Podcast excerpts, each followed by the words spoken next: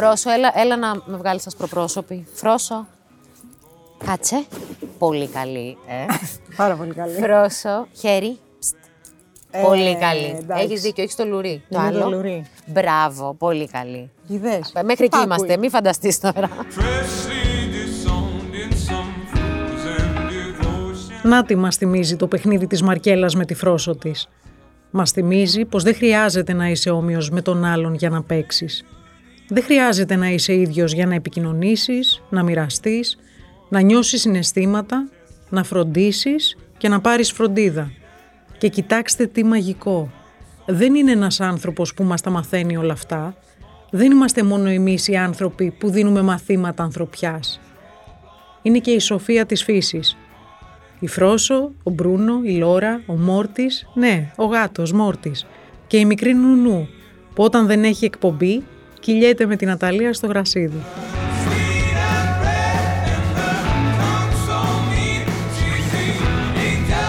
Ναταλία, με ποιο κομμάτι της ζωής σου σε συμφιλίωσε η Νουνού; Η Νουνού με συμφιλίωσε. Ακούει το όνομά της και σκόνται το μεταξύ, είναι τόσο, τόσο καλή. Με ποιο κομμάτι της ζωής μου. Νομίζω ότι μου θύμισε, μου θύμισε τι σημαίνει γενεοδορία. Ε, μου θύμισε τι σημαίνει αλτρουισμός. Μου θύμισε τι σημαίνει να αγαπάς χωρίς να περιμένεις τίποτα. Ε, μου θύμισε πράγματα που, ξέρεις, μέσα στην, α, στην πίεση της δουλειάς της δικιάς μας, που όλα αυτά δεν τα έχει και πολύ εύκολα σαν έννοιες, τα είχα λίγο ξεχάσει. Πάντως αντιλαμβάνεται ότι έρχεστε στην εκπομπή. Και είναι εδώ, Αντιλαμβάνεται. γυρίζεις στο πλατό συνέχεια. Αντιλαμβάνεται και είναι και πολύ ενθαρρυντικό για μένα το γεγονός ότι όταν την α, υιοθέτησε ήταν ένα φοβικό σκυλί. Ένα σκυλί το οποίο το παρέλαβα τρομαγμένο από τους ανθρώπους. Τις πρώτες δύο, τα πρώτα δύο Σαββατοκύριακα που ήρθε στην εκπομπή δεν πλησίαζε άνθρωπο. Όποιος την πλησίαζε έβαζε την ουρά κάτω από τα σκέλια και έσκυβε το κεφάλι, τα παιδιά το θυμούνται. Και τώρα είναι ένα σκυλί το οποίο θεωρεί το πλατό δικό της χώρο. Είχε βασανιστεί, ξέρεις για την ιστορία τη. Ήτανε μικρούλα, μικρή Ήταν την βρήκες. μικρούλα, είχε κάνει μια γέννα, ζούσε στα τρίκαλα, ζούσε στο δρόμο, έτρωγε και από τα σκουπίδια. Έχω και φωτογραφίες της να τρώει από τα σκουπίδια και συγκινούμε κάθε φορά που την κοιτάω αυτή τη φωτογραφία. Όταν, τη- όταν ήρθε στα χέρια μου δεν είχε, της έλειπε τρίχωμα από πολλά σημεία του σώματός της. Ήταν ε, σε κακή κατάσταση. Ναι, δεν ήταν. Ήταν ένα σκυλί. βα- Δεν, νομίζω, δεν ξέρω αν είχε κακοποιηθεί, αν είχε βασανιστεί, αλλά φαίνεται ότι ένα σκυλί το οποίο δεν είχε πάρει αγάπη, ας πούμε, από ανθρώπους, να το θέσουμε έτσι. Και μου πήρε ένα χρονικό διάστημα για να με εμπιστευτεί, να νιώσει ότι εντάξει, εδώ είσαι καλά. Αυτό είναι το σπίτι σου. Εγώ είμαι ο άνθρωπός σου. Δηλαδή, χρειάστηκε χρόνος για να κερδίσω την εμπιστοσύνη της. Και να τη βλέπεις τώρα εδώ να κοιμάται Και να τη ευτυχισμένη. βλέπεις εδώ να Τον κοιμάται. είδα. Δηλαδή αυτό δεν θα μπορούσε να συμβεί ένα χρόνο πριν, γιατί θα φοβόταν και σένα και το συνεργείο, θα φοβόταν τους πάντες. Τώρα αυτό το σκυλί δεν φοβάται και η ανταμοιβή μου εμένα είναι ότι, ότι την έκανα να κερδίσει ξανά την εμπιστοσύνη της και να πιστέψει ότι ναι ρε φίλε υπάρχουν και καλοί άνθρωποι. Έχουμε γίνει, Ναταλία, λίγο πιο φιλόζωη.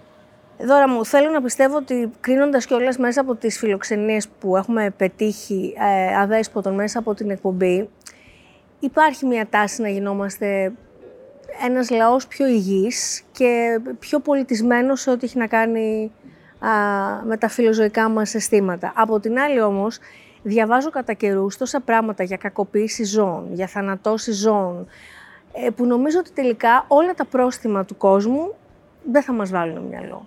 Πάντως η φυλάκιση είναι ένα βήμα τώρα. Είναι ένα βήμα.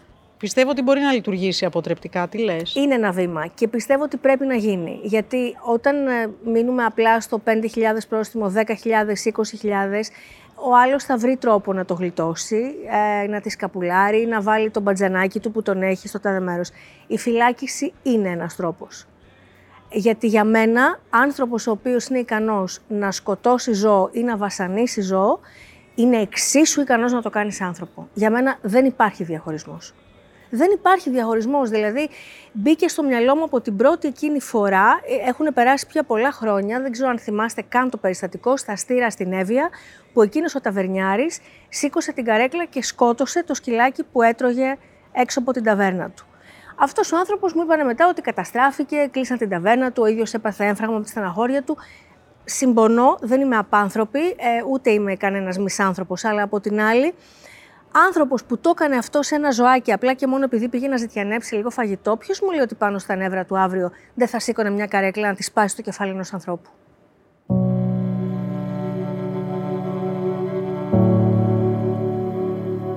Οι ιστορίες των ζώων έχουν και μία πολύ σκοτεινή πλευρά. Σε εκείνη την πλευρά βρίσκεις πολλή αδιαφορία, πολλή εγκατάλειψη, βασανισμούς, κακοποιήσεις. Προσέξτε την αντίφαση. Είμαστε εμείς οι άνθρωποι που κάνουμε τα πιο απάνθρωπα πράγματα και είναι τα ζώα που δείχνουν το μέτρο του πολιτισμού μας. Θα αναγνωρίσατε τις εικόνες από το Δημοτικό παρακαλώ κοινοκομείο της Πάρτης. Θα αναγνωρίσατε και το γατάκι που με το δέλεαρ μιας μπουκιάς βρέθηκε με μια κλωτσιά στη θάλασσα. Φρίξαμε όλοι μας. Στην πραγματικότητα όμως αυτή η φρίκη είναι πολλαπλάσια. Μόνο τους τελευταίους πέντε μήνες καταγγέλθηκαν σχεδόν 1.500 περιπτώσεις κακοποίησης. 140 άνθρωποι συνελήφθησαν για βασανισμού ζώων, 940 τιμωρήθηκαν με πρόστιμο. Αυτή είναι η φρικτή, η ασύλληπτη πραγματικότητα και αυτή την πραγματικότητα μου περιγράφουν ο Βαγγέλης και ο Γιάννης.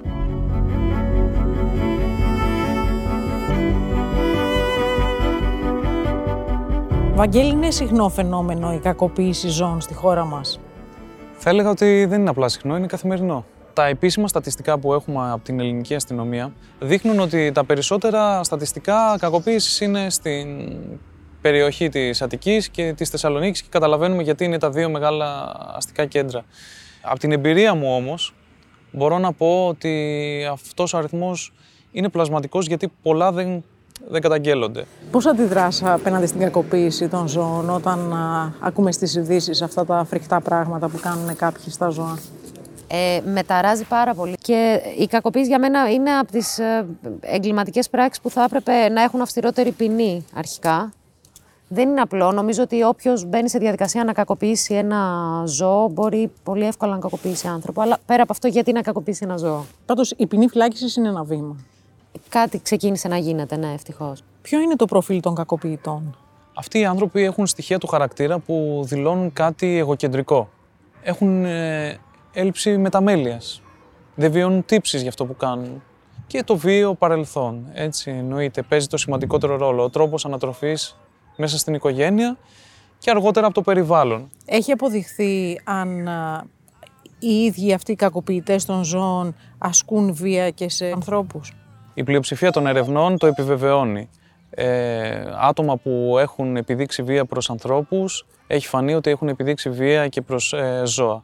Και το αντίστροφο. Έχουμε στοιχεία για πόσες κακοποίησεις μπορεί να μιλάμε το μήνα ή και το χρόνο; Μπορώ να σας πω για το χρόνο, για το 2021 έχουμε περίπου 4.500 ε, καταγγελίες. Νομίζω ότι κάπως έχουμε προχωρήσει σε αυτό γιατί έχουν αρχίσει και γίνονται καταγγελίες επιτέλους.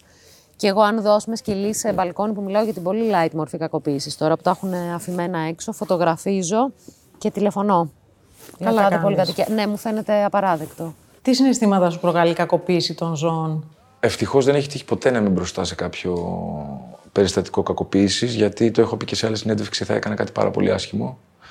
Ε, το οποίο είμαι σίγουρος ότι μετά δεν θα το μετάνιωνα. Δηλαδή, ας πούμε, για παράδειγμα, αυτό που έγινε στη Σπάρτη ήταν κάτι παραπάνω από εγκληματικό και νομίζω ότι όχι απλά δικαίως ο αντιδήμαρχος και όλα τα μέλη του κοινοκομείου, αυτά τα τρία-τέσσερα άτομα πήγανε φυλακή. Απλά αυτό που θεωρώ απαράδεκτο είναι αυτό που έγινε έξω από τα κρατητήρια της Σπάρτης, ε, που πήγε κόσμος ε, που μένει στη Σπάρτη να διαμαρτυρηθεί γιατί κλείσανε φυλακή τον αντιδήμαρχο. Αυτοί οι άνθρωποι πρέπει να πάνε στο κοινοκομείο της Σπάρτης να δούνε τι τραβάνε ακόμα και σήμερα οι εθελοντές που καθαρίζουν και ταΐζουν τα ζώα τα οποία τα μισά έχουν πεθάνει δυστυχώς από ασυτεία. Μιλάμε για μια δεν ξέρω αν μπορώ να το χαρακτηρίσω εγκληματική ενέργεια. Πιστεύω ότι είναι κάτι πολύ παραπάνω. Τα λεφτά που έπαιρναν από την κυβέρνηση προφανώς δεν πήγαιναν στο κοινοκομείο. Πετάγανε από φάγια, από χαλασμένα κρέατα, από τα χασάπικα της Σπάρτης και έτσι ώστε τα σκυλιά μάθανε στο ομό κρέας και υπάρχουν εικόνες πραγματικά όχι θλιβερές, ε, μασημένα και φαγωμένα κουτάβια από τις μανάδες. Όταν το σκυλί προφανώς έμαθε το ωμό κρέας, έτρωγε το ένα το άλλο. Αλλά, οκ, για κάποιους αυτό μπορεί να είναι... Οκ, ήταν ένα σκυλί. Ε, για κάποιους δεν είναι όμως. Οπότε είμαι με τους άλλους. Σε ποια κατάσταση είναι τα ζώα τα οποία έχουν κακοποιηθεί και έχεις έρθει εσύ, σε... τα έχεις δει ας πούμε από κοντά; Ε, νομίζω έχω δει πάρα πολλές μορφές κακοποίησης, δηλαδή διασώσεις. Έχω δει ζώα παραμελημένα, αποστεωμένα, μαχαιρωμένα σίγουρα, πολλά νεκρά ζώα και από, Από φόλες, δηλητήρια. από δηλητήρια. Από δηλητήρια, ναι, ως επιτοπλίστων. Κυρίως στην επαρχία άτομα να βάζουν σε τσουβάλια νεογέννητα κουτάβια. Επειδή κλαίνε και βρίσκονται αδέσποτα έξω και τους ενοχλούν στον ύπνο. Μιχάλη, ο Έλληνας πιστεύεις ότι είναι ζωόφιλος; Ε, ο Έλληνας πιστεύω ότι του λείπουν ε, κάποια βασικά στοιχεία παιδείας. Δηλαδή πιστεύω ότι το να αγαπάς ένα ζώο προέρχεται από το αν, έχεις, αν έχεις παιδεία ή όχι. Γιατί αν κακοποιείς ένα ζώο, είσαι ένας ενδυνάμει άνθρωπος που μπορεί να χτυπήσει έναν άλλον άνθρωπο και πάει λέγοντας. Πιστεύω ότι είμαστε πολύ πίσω, ειδικά στην επαρχία. Είναι ο λόγος που έχω σταματήσει, που έχω σταματήσει να πηγαίνω κιόλας. Δηλαδή σε χωριά της επαρχίας που ξέρω, ειδικά στην Πελοπόννησο για παράδειγμα, οι τελευ... όσες φορές έχω πάει γυρνάω πάντα με σκία. Αυτό που πρέπει να καταλάβει ο κόσμος είναι ότι όσο κι αν κυνοκομεία, όσα ζώα και να περιθάλψεις, όσοι φιλό, δηλαδή και οι φιλόζωοι δεν είναι υπεράνθρωποι, δεν είναι θεοί. Δηλαδή το ζώο που σώζει ένας φιλόζωος και το περιθάλπτει για ένα μικρό χρονικό διάστημα πρέπει να πάει σε ένα σπίτι. Να υιοθετηθεί. Δεν μπορεί να ξαναγυρίσει στον δρόμο. Τα καταφύγια, όσα καταφύγια για να φτιάξει σε χρόνο ντετέ θα γεμίσουν. Θα έχουμε υπερπληθώρα. Δηλαδή τώρα φτιάχνουν ένα καταφύγιο για 100 σκυλιά. 100 σκυλιά μπορεί να έχει εδώ η γειτονιά μόνο, που λέει ο λόγος. Είναι πολλά τα αδέσποτα τα οποία κυκλοφορούν στη χώρα μας. Ναι, λέγεται ότι υπάρχει περίπου ένα εκατομμύριο γάτες και περίπου άλλο τόσο ένα σκύλο. Γιάννη, αυτό γιατί συμβαίνει; Παρατάνε τα ζώα στην πορεία; Δηλαδή, Ναι. πολλές οικογένειες μπορεί να φιλοξενούν ένα ζωάκι και στην πορεία να συνειδητοποιήσουν ότι δεν το θέλουν Δεν, πια; δεν υπήρχαν στηρώσεις και πολύ συχνά είχαμε γέννες και τα κουτάβια δεν, δεν ξέρουμε τι να τα κάνουμε. Και μετά τα παράταγε, γιατί δεν ξέρει τι να τα κάνει. Κάνετε μία δράση σύμφωνα με την οποία περιθάλπτεται αδέσποτα ζώα. Κάνουμε πάρα πολλές δράσεις.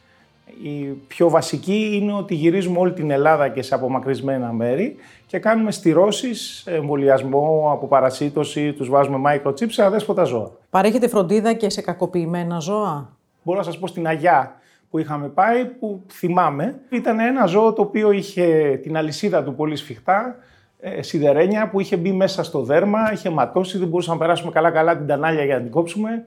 Ε, αυτό ήταν ένα κακοποιημένο ζώο που το φέρανε για στείρωση και ήταν, ε, ξέρετε, το είχε σκάσει με την αλυσίδα που πρέπει να την είχε χρόνια. Είναι πάρα πολύ ωραίο να σώζεις ένα, ένα ζώο το οποίο είναι υπο- υποσυτισμένο, το οποίο σε χρειάζεται. Σε έχει ανάγκη. Απλά κάποιοι δεν το καταλαβαίνουν και δεν του δίνουν την ε, σημασία που χρειάζεται με τη δικαιολογία «OK, είναι ζώο». Εσύ το έχεις κάνει, έχεις φιλοξενήσει; Σκυλιά, γατιά. Ναι, έχω φιλοξενήσει. Έχω φιλοξενήσει και μαζί με τη βοήθεια της Σταματίνας, της Σταματάκου, η οποία επίσης είναι και αυτή τώρα κάτω στο- στη Σπάρτη, κάνει πάρα πολύ μεγάλο και σημαντικό έργο. Δηλαδή περιθάλπτουν, θεραπεύουν, τα εμβολιάζουν, τα αποπαρασιτώνουν και τα δίνουν έτοιμα στην ουσία. Δηλαδή τα σκυλιά που ζητάνε υιοθεσία είναι έτοιμα. Είναι, θεωρώ, λίγο περίεργο το να σου δίνουν ένα έτοιμο ζώο το οποίο ήταν έτοιμο να πεθάνει και να αρνείσαι να. Όχι να το φιλοξενήσει, να το κάνεις δικό σου. Δεν είναι δεινόσαυρος. Γιατρέ, πώς θα κρίνατε τη συμπεριφορά του Έλληνα απέναντι στα ζώα; Είμαστε ζωόφιλοι ως λαός; Ε, δεν ήμασταν. Τώρα έχουμε αρχίσει να ανεβαίνουμε πολύ. Να σας δώσω ένα παράδειγμα με τα πυρόπληκτα που ήμασταν ε, οι γιατροί στο λατό που τα φροντίζαμε. Αυτό που μου έκανε τρομακτική εντύπωση είναι ότι είχε εκατοντάδες κόσμου, ελάχιστους είχε της ηλικίας μου, ήταν όλοι νέοι. Και αυτό είναι, αυτό είναι το μέλλον. Υπάρχει ένα διάσημο τσιτάτο, νομίζω το είχε πει ο Γκάντι, δεν θυμάμαι, που έλεγε ότι ο πολιτισμός μιας χώρας φαίνεται από τον τρόπο που αντιμετωπίζει τα ζώα της. Το οποίο έχει πολύ να κάνει. Δηλαδή, αργήσαμε πολύ σε σχέση με την Ευρώπη να μην θεωρούμε περίεργο το να έχεις ένα σκύλο στο διαμέρισμα. Να μην μαζεύουν υπογραφές οι γείτονες για να σε διώξουν.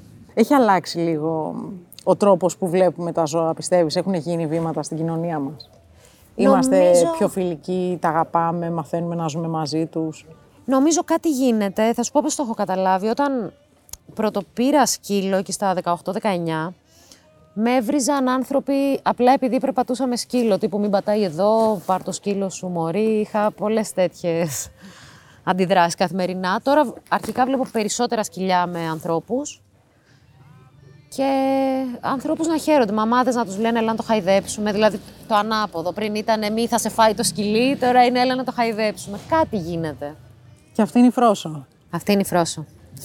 Τι τύπος είναι η Φρόσο; Η Φρόσο το λέει το όνομά της, βγαίνει από το παραφροσύνη. αλήθεια. Αλήθεια Ναι, τώρα. Αλήθεια. είναι τρελή κάπως, αλλά καλή. Πολύ Δεν καλή έχω είναι. να σου πω κάτι. Είναι... Λες και έχει πάρει κάποιο, κάποια ναρκωτική ουσία και έχει πάρει κάποιο χάπι χαράς, ας πούμε, και γελάει συνέχεια και μας κάνει και εμάς να γελάμε. Και ωραία ιστορία πώς τη βρήκαμε. Γιατί όταν πέθανε ο προηγούμενος σκύλος μου, είχα αποφασίσει ότι δεν θα ξαναπάρω σκυλί. Το λέω Αυτό το σε έχεις κάθε πει σκυλί. πολλές φορές. ναι, είμαι σίγουρη. Και ένας πάρα πολύ δικός μου άνθρωπος, ε, τη μέρα που έμαθαν ότι περιμένουν παιδάκι με τη γυναίκα του, πήγαν μια βόλτα στο πάρκο Χολαργού και βρήκαν ένα κουτί με τέσσερα κουτάβια παρατημένα. Όποιος το είχε παρατήσει, να πω και τώρα στην εκπομπή ότι πρέπει να είναι πολύ ηλίθιος. Εγώ είμαι πολύ τυχερή που το παράτησες. Ε, δεν ήμουν έτοιμη να πάρω, οπότε δόθηκαν για υιοθεσία και τα τέσσερα και αυτοί την επέστρεψαν γιατί κατούρισε. Μάλιστα. Ε, τε- Κατουράνε καμιά φορά τα σκυλιά, ξέρετε. Ε, ναι, εντάξει. Ειδικά τα κουτάβια. Υπάρχουν και αυτά τα σκυλιά. Οπότε εκεί μου είπαν ότι χάνει βάρος, ότι δεν τρώει και ότι μάλλον θα πεθάνει. Άρα κάπως δεν είχα επιλογή. Νομίζω, ε, το deal είναι ότι με έχει εκβιάσει.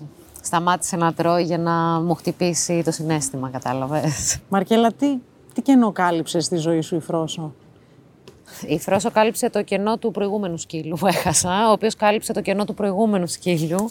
Οπότε μια ζωή με σκυλιά. Στην ενήλικη ζωή μου ήμουν συνέχεια με σκυλιά. Και γιατί σκύλο και όχι γάτα; Ή ξέρω, Μεγάλη κάποιο ερώτηση. άλλο κατοικίδιο. Καναρίνη. Καναρίνη. Έχω την αίσθηση ότι επικοινωνώ πιο εύκολα με τα σκυλιά. Δεν είχα ποτέ γάτα μέσα στο σπίτι, οπότε δεν ξέρω. Μπορεί να αποκτήσω και γάτα και να σου πω τα άλλα πράγματα την επόμενη φορά. Έχουμε καλή επικοινωνία. Τα, τα έχω ανάγκη μάλλον.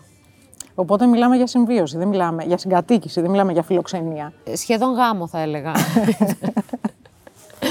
ναι, όχι μόνο στο κρεβάτι δεν την αφήνω να ανεβαίνει. Κατά τα άλλα, ναι, είναι γάμος. Τι σου δίνει η συνύπαρξη με τη Φρόσο; Τι μου δίνεις ρε εσύ;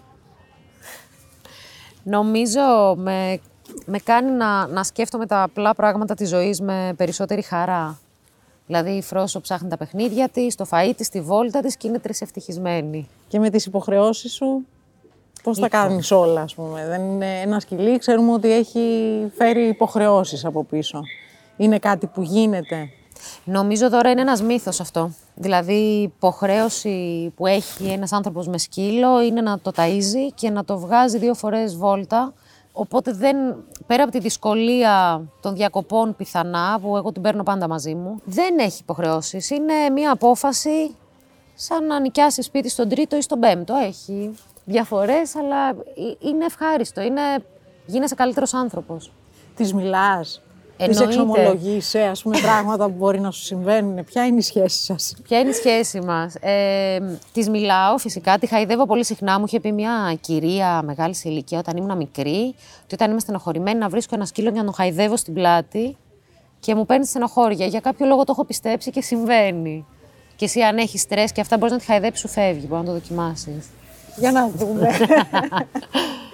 Αντιλαμβάνετε τις δύσκολες στιγμές σου, κάποια στιγμή που μπορεί να είσαι στενοχωρημένη, που μπορεί να κλαις, πώς αντιδρά; Μου φέρνει τα παιχνίδια της. Που αυτό ξέρεις τώρα είναι, δεν ξέρω αν είναι εντελώς ηλίθια, αν θεωρεί.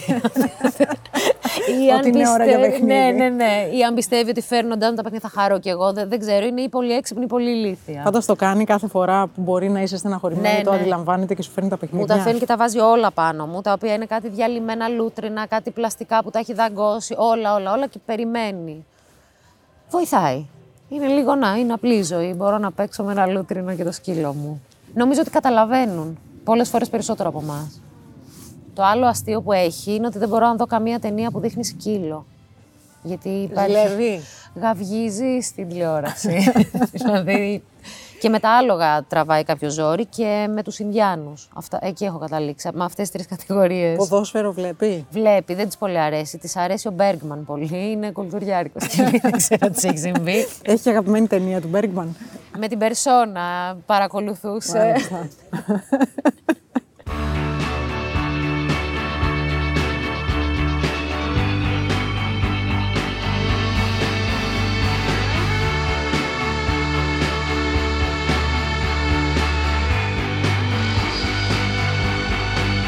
Μιχάλη, έχεις τον Μπίλι, Έχει την Τόκιο Ακριβώς. και υπάρχει και ένας σκύλος ο οποίος λείπει. Είναι στη μητέρα μου γιατί λόγω χρόνου είναι κρίμα να μένει μόνη της. Οπότε.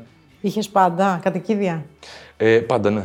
Ε, ποτέ γάτα όμως. Είχα πάντα σκυλιά. Οπότε ήταν, είναι η πρώτη φορά που έχω επαφή με γάτες. Και πες μου, τι αγάπησες στι γάτες; Νομίζω την ανεξαρτησία τους και το ότι έχουν τελείως διαφορετικό χαρακτήρα με το σκύλο. Σου δείχνουν ε, την αγάπη τους με τελείως διαφορετικό τρόπο. Δηλαδή, όταν μπω στο σπίτι, το σκυλί θα τρέξει, τα κλασικά που κάνουν όλα τα σκυλιά.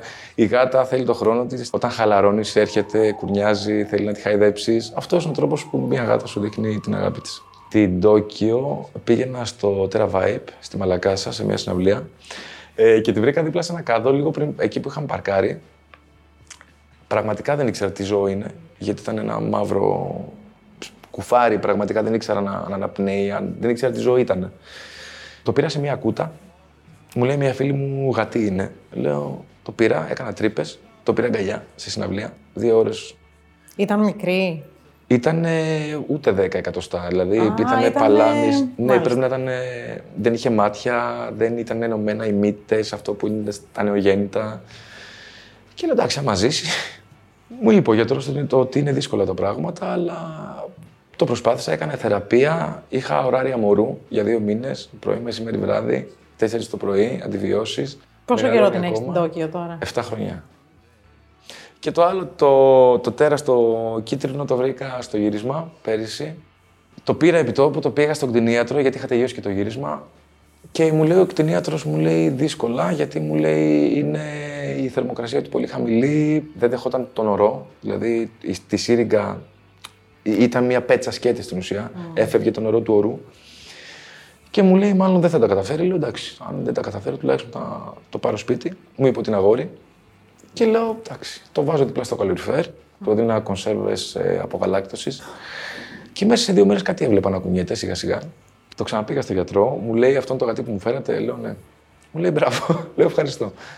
Ε, γύρω στη δέκατη μέρα του έκανα και κάποιες ειδικές ασκήσεις, αυτές που κάνουν στα μωρά για να ανοίξουν τα μάτια τους. Και βλέπω το ένα μάτι στη Δύση και το άλλο στην Ανατολή. Λέω, εντάξει, θα έχω ένα αλήθωρο γατί.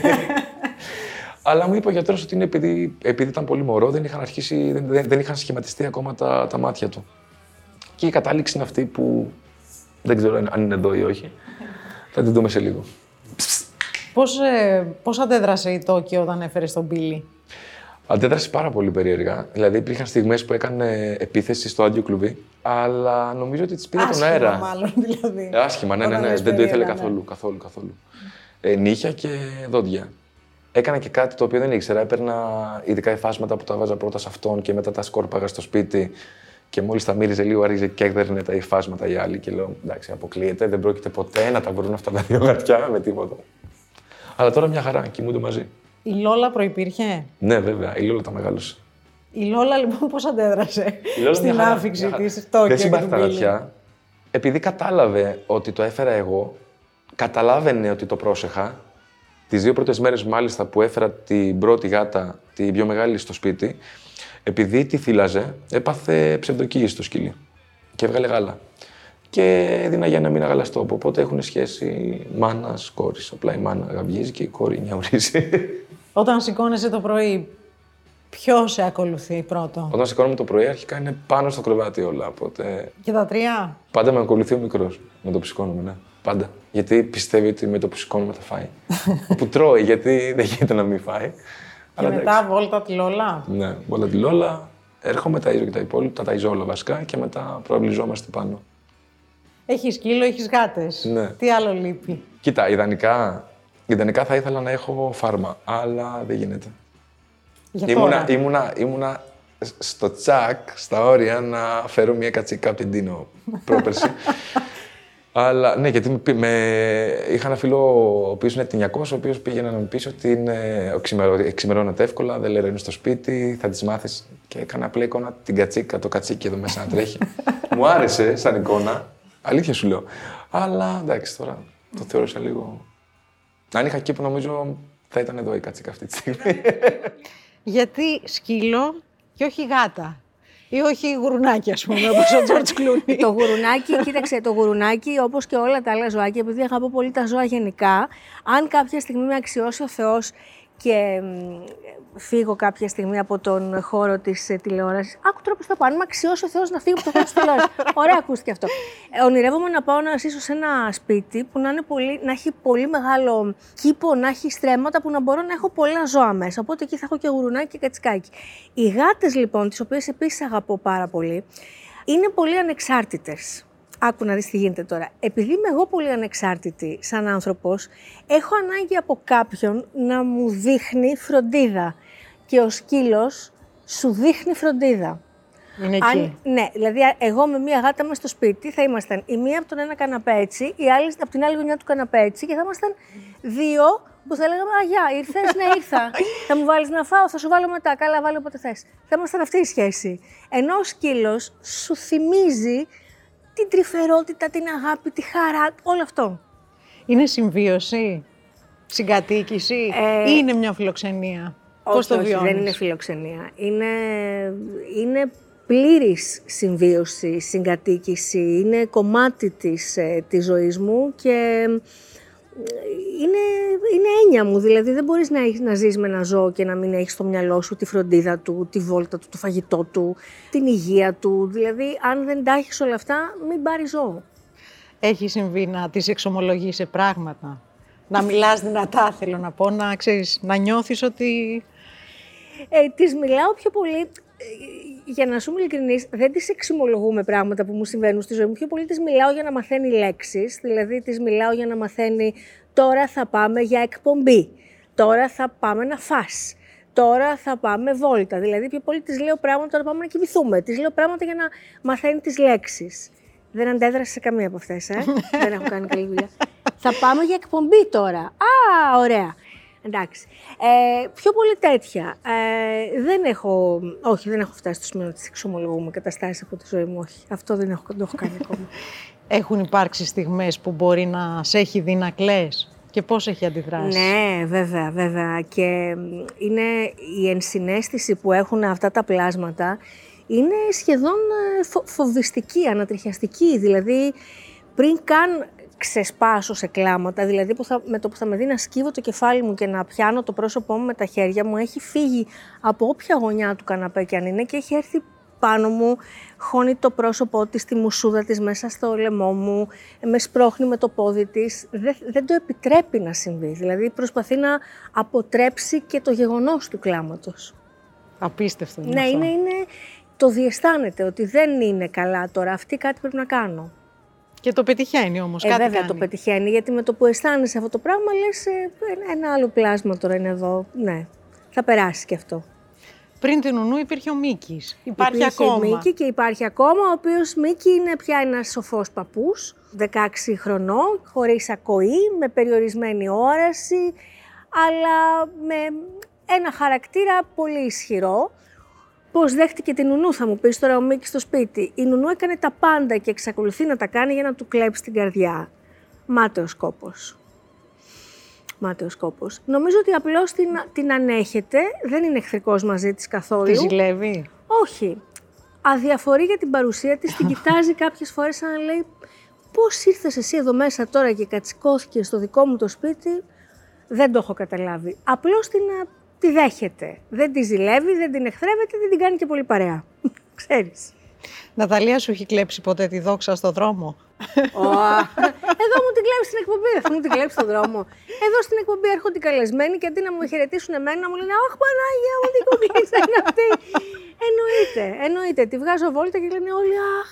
Κάποιοι την αναγνωρίζουν και όλα. Α, η Νουνού που βγαίνει στην τηλεόραση. Λέω, Εντάξει, συνηθισμένα τα βουνά. Το έκανε και ο Μίκη, το κάνει και η Νουνού. Πάντα είμαι πλέον η συμπαρουσιάστριά τους. Το, έχω- το έχω αποδεχτεί.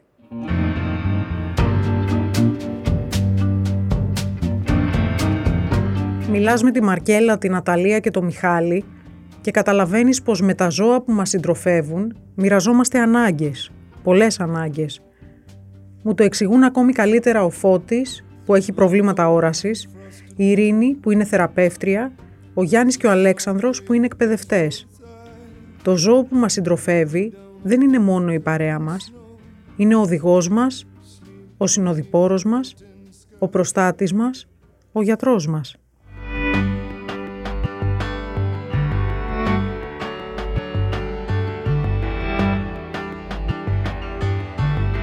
Ειρήνη, τα άλογα χρησιμοποιούνται κατεξοχήν για λόγους θεραπείας. Τι προσφέρουν στον άνθρωπο και τι προσφέρουν στα παιδιά που αντιμετωπίζουν προβλήματα αυτισμού και άλλων κινητικών δυσκολιών. Λοιπόν, θα σας πω κάτι μαγικό που γίνεται με το άλογο.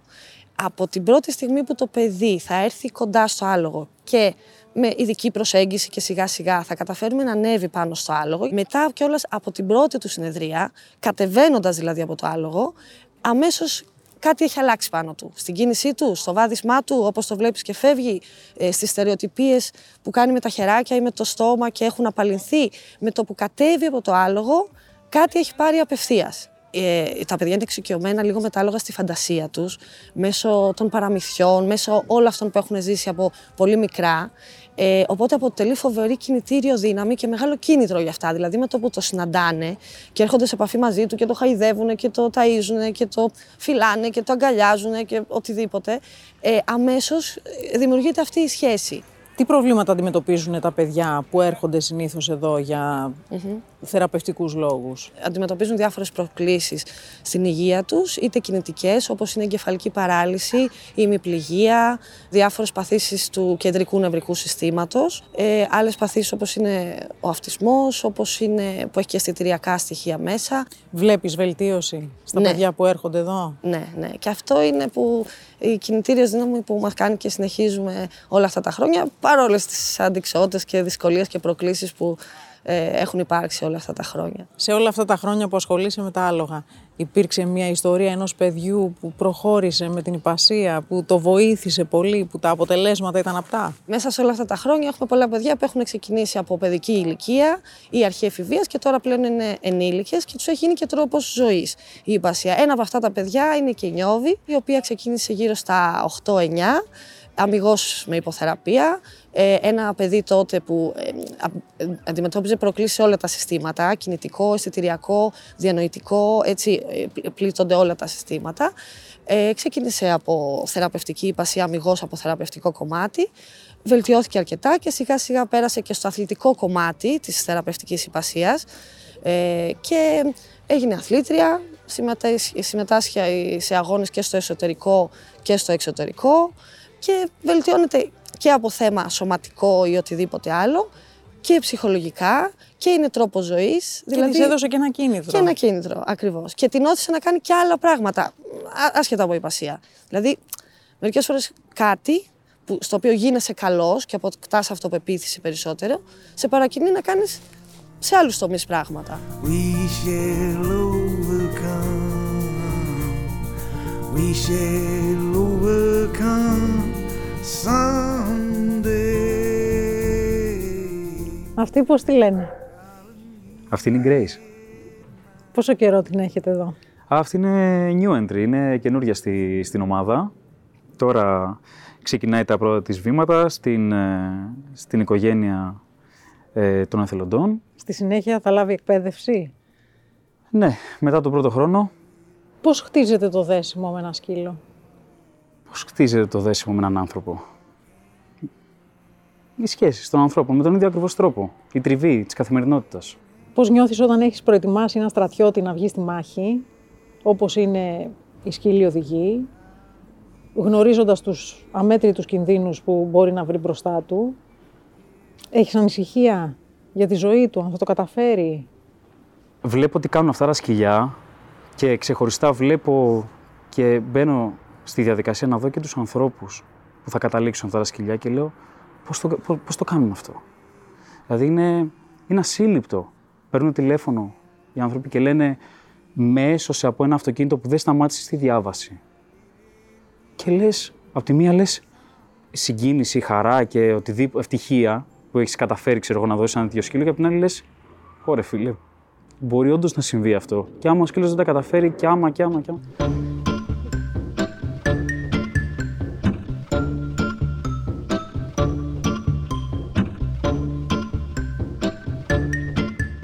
Φώτη τη διάλεξε στην Άριελ ή σε διάλεξε. Βασικά, ο σκύλος σε διαλέγει και η Άριελ από την πρώτη στιγμή είχε κόλλησε πάνω μου. Πόσο καιρό είστε μαζί; Είμαστε περίπου ένα χρόνο. Νιώθεις πιο ασφαλής εσύ, νιώθεις πιο προστατευμένος όταν βγαίνεις έξω; Ναι, βέβαια.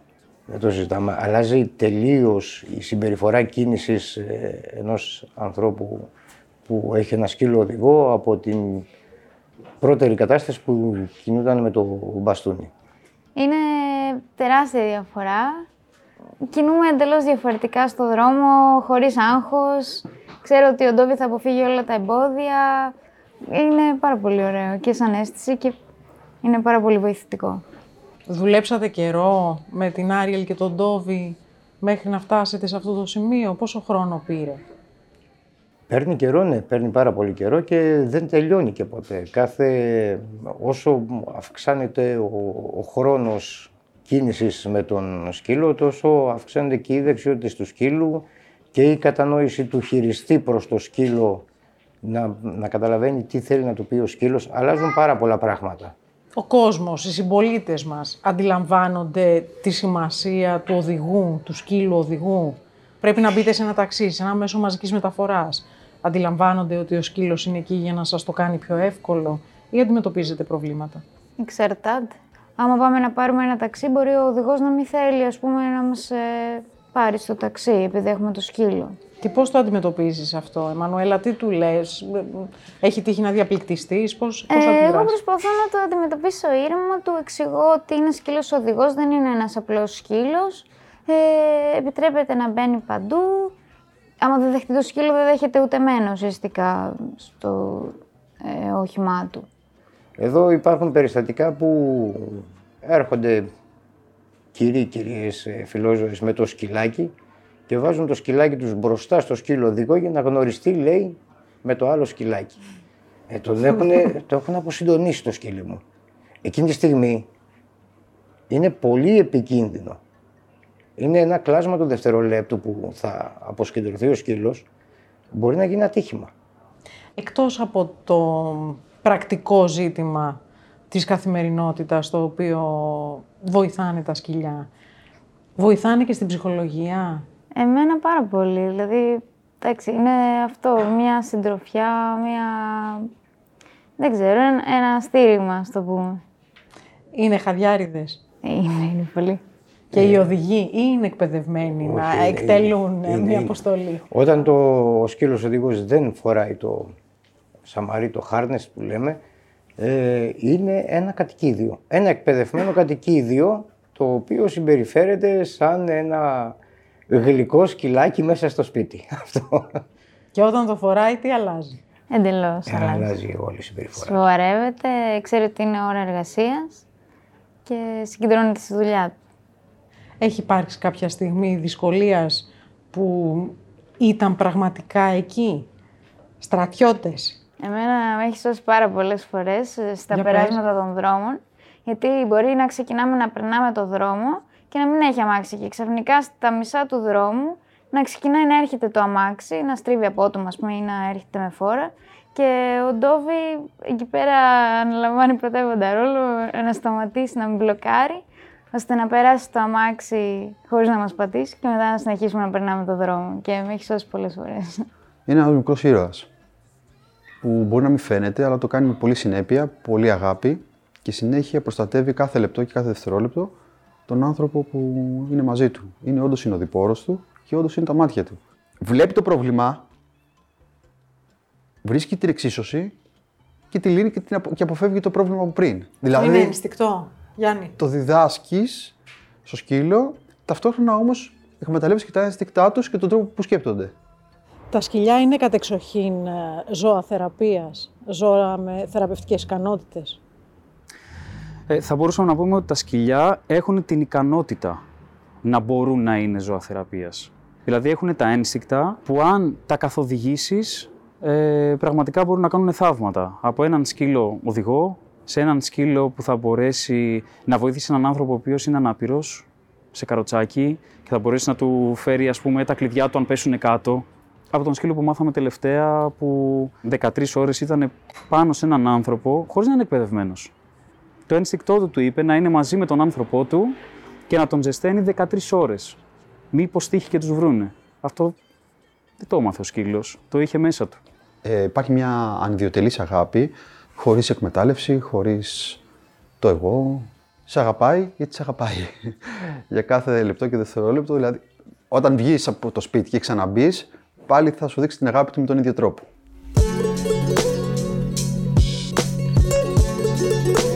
Πώς χτίζεται το δέσιμο με ένα σκύλο; Με τον ίδιο ακριβώς τρόπο που χτίζεται με τον άνθρωπο, μου είπε ο Αλέξανδρος. Δεν είμαστε όμοιοι με τα ζώα που μας συντροφεύουν, δεν είμαστε ίδιοι, αλλά τελικά δεν είμαστε και τόσο διαφορετικοί. Είμαστε όλοι στη μεγάλη παρέα των πλασμάτων. Είμαστε μικρές και μεγαλύτερες ψηφίδες της ίδιας φύσης. Και αυτός θα έπρεπε να είναι ένας ιερός και αδιατάρακτος δεσμός που θα άξιζε όλη μας τη φροντίδα.